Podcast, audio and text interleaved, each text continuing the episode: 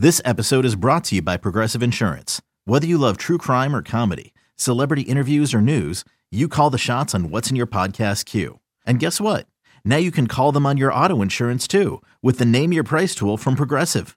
It works just the way it sounds. You tell Progressive how much you want to pay for car insurance, and they'll show you coverage options that fit your budget. Get your quote today at progressive.com to join the over 28 million drivers who trust Progressive. Progressive Casualty Insurance Company and Affiliates. Price and coverage match limited by state law. You could spend the weekend doing the same old whatever, or you could conquer the weekend in the all-new Hyundai Santa Fe. Visit HyundaiUSA.com for more details. Hyundai, there's joy in every journey. Before history is written, it's played. Before it's frozen in time, it's fought one shift at a time. Before it's etched in silver, it's carved in ice. What happens next will last forever. The Stanley Cup Final on ABC and ESPN Plus begins Saturday. Welcome back, Silver and Black today, an Odyssey original podcast. Thanks for being with us, Raider Nation. We appreciate you. We are here every week, usually Tuesday, Thursday post game, and then we drop a mailbag uh, uh, episode as well. This week we went to Wednesday just because of roster cuts on Tuesday. When we get into the regular season, uh, it'll it'll normalize and we'll have that schedule again. But we certainly appreciate you, and we are just completely blown away by the response we've had since moving over to Odyssey. And uh, thank you all for doing that. The the, the reviews you're le- leaving up on iTunes and the, anywhere you get your podcast and subscribe to it, just phenomenal. Uh, we appreciate you doing that, and certainly are excited about having you guys back here every episode. Don't forget subscribe. Thank you so much. Also, hey, I got I got to do a, a, a shame uh, a shameless plug. Rock Mysteries, a podcast I host, talk about music. It's good stuff. Check it out. Make sure you do. Make sure you also check out Mo up on Bleacher Report and Sports Sportsnaut if you like to read about the Raiders and read stuff that's fair, impartial. It's not silver and black colored glasses. He doesn't call us we. He doesn't call us us. He doesn't do any of that stuff. He'll give you the truth. And and like Jack Nicholson, if you can't handle the truth, you can't handle the truth. I don't know what to tell you. Um, but nonetheless, that's where we're at. So follow him on Twitter. Also- at- at- yeah, go. Also, fantasy football jam is gonna be coming out every week from here on out. I dropped an Ah. article on Monday. Uh, players you should target at the end of your draft, and on Tuesday I dropped another column of Bleacher Report players that are undervalued but should be picked in the early rounds of the draft. So you check those out over on Bleacher Report. There you go. See? Uh, but anyway, Patriots are in Las Vegas all week for joint practices with the Raiders. And we heard Bill Belichick talk about, yeah, this is a great place. Uh, this is the Taj Mahal. Anyway, that he was talking about the Raiders facilities and glowing about them and, and and the such. But then all of a sudden, Isaiah Wynn is an offensive lineman, and the Raiders need an offensive lineman. Rumor pops out as soon as they land in Vegas. Mo, I don't think it's any accident. The rumor pops out, huh, Isaiah Wynn might be available. Hmm. The Raiders need an offensive line. They're there. They get to see him all week. Then the Patriots shoot it down, which is going to happen anyway. That always happens. But Mo, Isaiah Wynn, talk about him as a player. Is he a guy that could slot in at right tackle for this Raider team? And would he, if they did make a move for him, not saying they're gonna, but if he did, would that solve the problem in your mind at right tackle? The answer is yes. Now let's move on to next question. No, I'm kidding. Uh, no, but there are people who push back on me, and I understand everything is going to get pushed back on Twitter because Isaiah Wynn um, played mostly left tackle for the Patriots, but they were planning to move him to the right side because they felt like he struggled a bit, a little bit on the left side, and they preferred Trent Brown on the left at left tackle. So they were going to flip their tackles. Trent Brown had originally played on the right side, and Isaiah went on the left. But um, he played guard at Georgia and tackle at Georgia, and then, as I said, left tackle for the Patriots, and they were going to play him on the right side this year. So he has a lot of versatility. So he could probably plug him in at guard or right tackle. Now people say, well, he gets injured a lot, and I made this note on Twitter. He has missed 30 games in his first three years. I get that, but it comes down to what's the cost for him. Now, I Mhm. believe he's owed a little more than 10 million on the final year of his contract.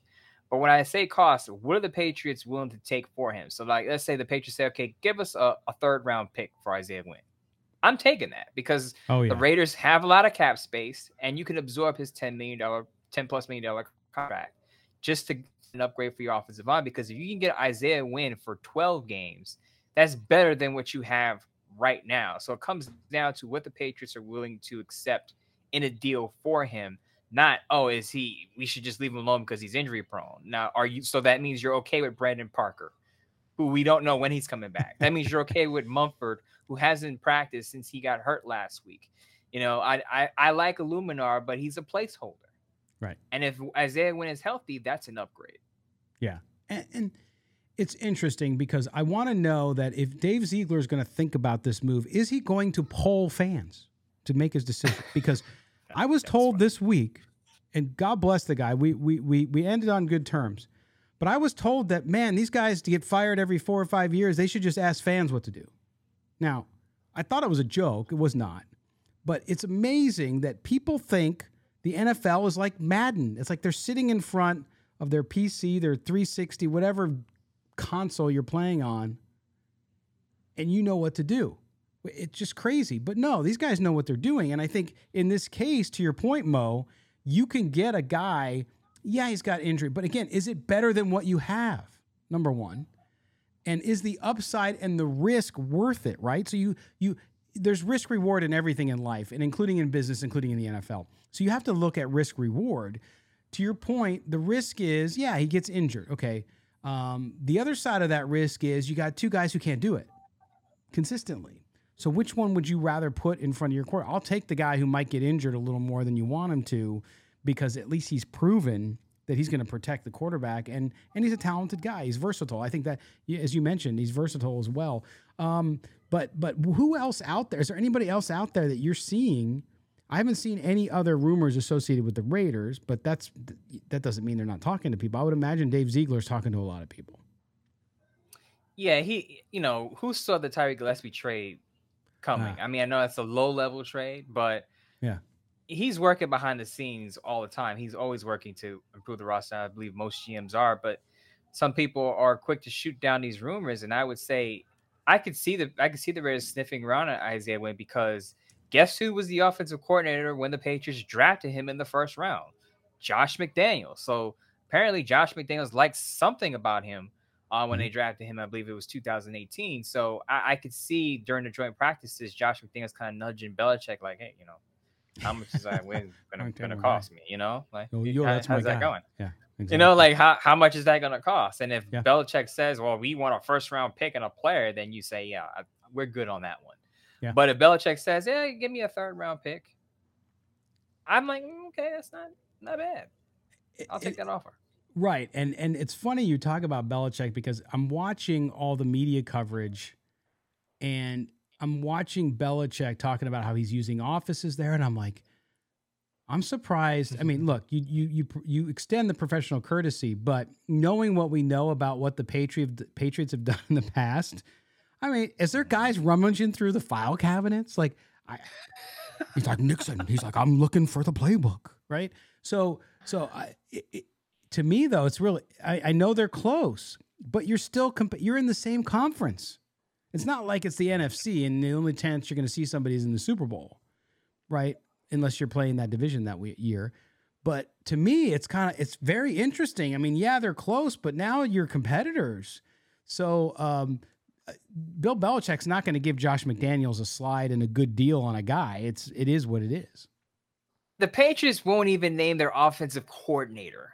They're a shrewd organization. They're, I would look to see who's is is their offensive coordinator hiding in the back room somewhere? Is do they have someone planted somewhere on uh, in the box seats?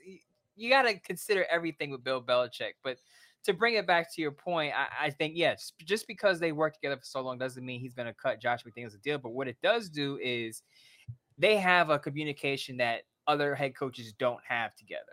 And Yeah. I think that helps when you're trying to work a trade deal because you saw the Patriots do a lot of moves with the Texans.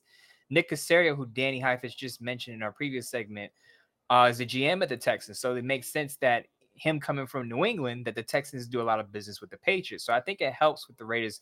If the Raiders want a player from the Patriots roster and they want help from the offensive line, I a deal could happen. I'm not saying it will. This is not breaking news. Don't run to Twitter and say, yes, Mo said that the Raiders are acquiring Isaiah Wynn. But what I am saying is that if, if the Patriots were going to trade Isaiah Wynn, I would put the Rays at the top of that, near the top of that list as teams that could acquire him.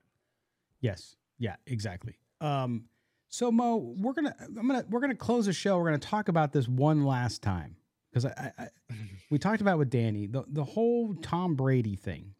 I had some folks on Twitter today saying because to to to to the credit yesterday at the press conference, Vinny Bonsignore, uh, my former colleague over at Raider Nation Radio, and at the RJ, he asked the question of Derek Carr. Then suddenly the audio for the broadcast of the Raiders went on the fritz, and nobody could hear the answer.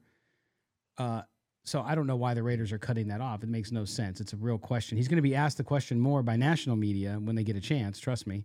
Um, but Vinny asked the question, which he should have, and there was a lot of backlash. Why are you even bringing that up? Well, it's a story. You ask the question once and you move on. It's not hard. It's not. It's not rocket science. You just ask the question. But the fascinating piece of this, there's two things that fascinate me about it. The Raiders have moved on. Obviously, it didn't happen it doesn't matter at this point because they have their quarterback for the moment now with Derek Carr. They've committed to him somewhat and they're moving forward.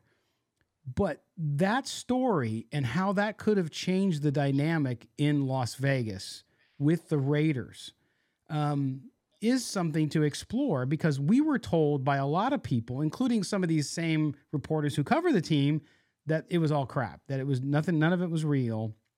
Some of them have changed their story now and said, "No, we knew, we were hearing things," but that's okay. People people aren't always on top of the story, but a lot of fans who love Derek Carr um, were quick to just talk about how ridiculous it was and all this kind of stuff. So now we found out about it. I think those are the same fans that are mad that people are talking about it. But for you, why is it a story? And what is it a story that, what does it tell us about the Raiders under Jon Gruden that we already that we didn't know or that we already did know? Well, number one at the top, I just want to separate it between fans and people in the media like us. Yeah. We're looking at it as this is a story because of the people involved. This is Jon Gruden, this is Derek Carr, Tom Brady, arguably the best quarterback in, in NFL history. So this is obviously a story. And Rob Gronkowski. And Rob Gronkowski, who's going to be in the Hall of Fame. Right. So these are great players involved uh, a head coach with a big personality. So this is obviously a story. It took over Twitter when it broke, when Gronkowski and Dana White were talking about it. It literally took over social media. So of course mm-hmm. it's a story. But fans don't want to hear about it because it doesn't have any bearing on them. So guys like Kevin Wynn, shout out to him who listens to the show. Mm-hmm. Enjoy our interactions on social media. Guys like people like him aren't interested because they're dealing with the now, and as the dogs barking behind me for no reason. Um, they want to deal with the now. They want to say, okay, we're looking forward. We don't care what deal could have happened but didn't because it has no effect on the 2022 season. That's how they're looking at it, and I understand that. But it's a big story because if you look at it, Jon Gruden, it's the why. Why didn't Jon Gruden want to do the, go through with the deal? Why did he nix it? And yeah. and Danny Heifetz kind of brought it up briefly in in our discussion with him, saying that it was probably a control thing. Tom Brady is now 45 years old. He was in his 40s then when that deal could have happened. At this point in his career, he's accomplished so much. He has more Super Bowl wins than Jon Gruden. He's probably going to come in and say, Look, I know what it looks like to win a Super Bowl. I know what it takes. Follow my lead. Not necessarily follow my lead, but give me more control of uh, how things go offensively. As we know, Jon Gruden likes to have the reins offensively. So Jon Gruden perhaps may have thought, we're gonna butt heads here. Derek Carr and Tom Brady don't have the same accomplishments. No, that's hard to believe, but they don't have the same accomplishments. And Derek Carr is more of the type that's gonna follow what Jon Gruden wants. Mm-hmm. You know, obviously because Carr doesn't have the same accomplishments as a Jon Gruden or Tom Brady. But if Tom Brady comes in, he's gonna want major input probably. And I and I feel like that's where there was maybe friction when he even went to the Tampa Bay Buccaneers and Bruce Arians, even Bruce, though yeah. Bruce Arians yeah. Is, yeah. is, is accomplished. But Tom Brady is going to want to have some control over the offense, and I don't think Gruden was ready to relinquish that. I think that's the important part. Yeah, and and that's it too. The story of those two guys, they went to Tampa. We know what happened. Now, if they had gone to the Raiders, would they have won a Super Bowl? I don't think they were as good as the Buccaneers, in especially in a couple key spots. So that's another right. part of the story. The other side of this story, of, of course, is the HBO clip when when apparently now we don't know for sure, but it's sure now you know one and one usually equals two. Sometimes you can throw something in there and it'll change the equation. But it sounds like he was talking about Derek Carr when he said, "Oh, you're going to go with that mf'er." Now, I don't look at mm-hmm. that as him, you know, saying something terribly bad about Derek Carr. That's the competitive guy, right? right? Do you think Michael Jordan, who got along with certain players really well, didn't call those guys an mf'er on the court? Of course he did. It was about winning. So when it looks through that, the the the, the the lens of a winner who wants to win another championship, everybody sucks and everybody's not as good as I am because that's how you that's how you win. That's how winners do it. So I don't look at it as as some big slight on Derek Carr. I look at it as him being confident in his own abilities. So I think people are framing it as like this, ooh, oh my gosh, he called him that. It's like eh, no big deal. That that happens on the football field all the time.